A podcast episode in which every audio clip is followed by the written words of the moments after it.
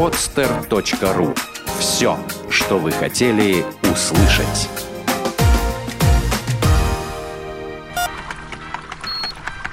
Программа с точки зрения науки. Взгляд из лаборатории.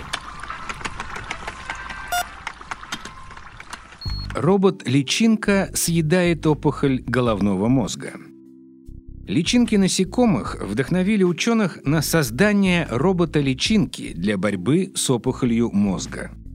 После просмотра телешоу, в котором для удаления поврежденных и отмерших тканей пациента пластические хирурги использовали стерильных личинок, профессор нейрохирургии Марк Симарт решил создать робота-личинку – в том случае была естественная система, которая сама могла отличить плохое от хорошего и хорошее от плохого. Личинки удалили все плохое и оставили хорошее. Я подумал, что подобный аппарат должен удалять опухоли головного мозга, рассказывает Симарт.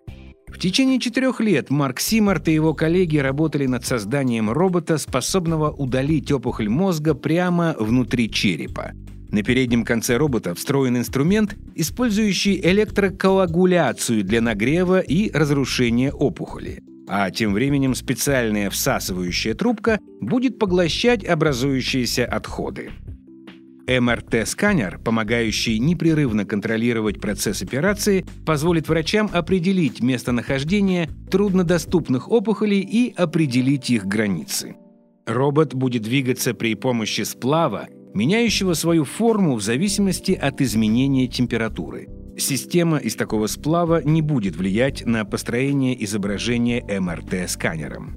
Когда мы проводим обычную операцию, мы делаем МРТ пациента прежде, чем начинаем оперировать. Мы используем объекты-ориентиры, которые могут быть прикреплены к коже головы или части черепа.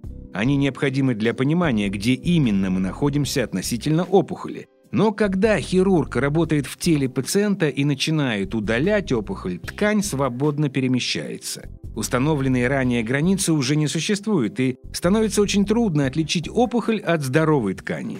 Это сложная задача для человеческого зрения. Это сложная задача для человеческого зрения, но с помощью личинки мы сможем отличить опухоли от здоровых зон, отмечает профессор Симарт.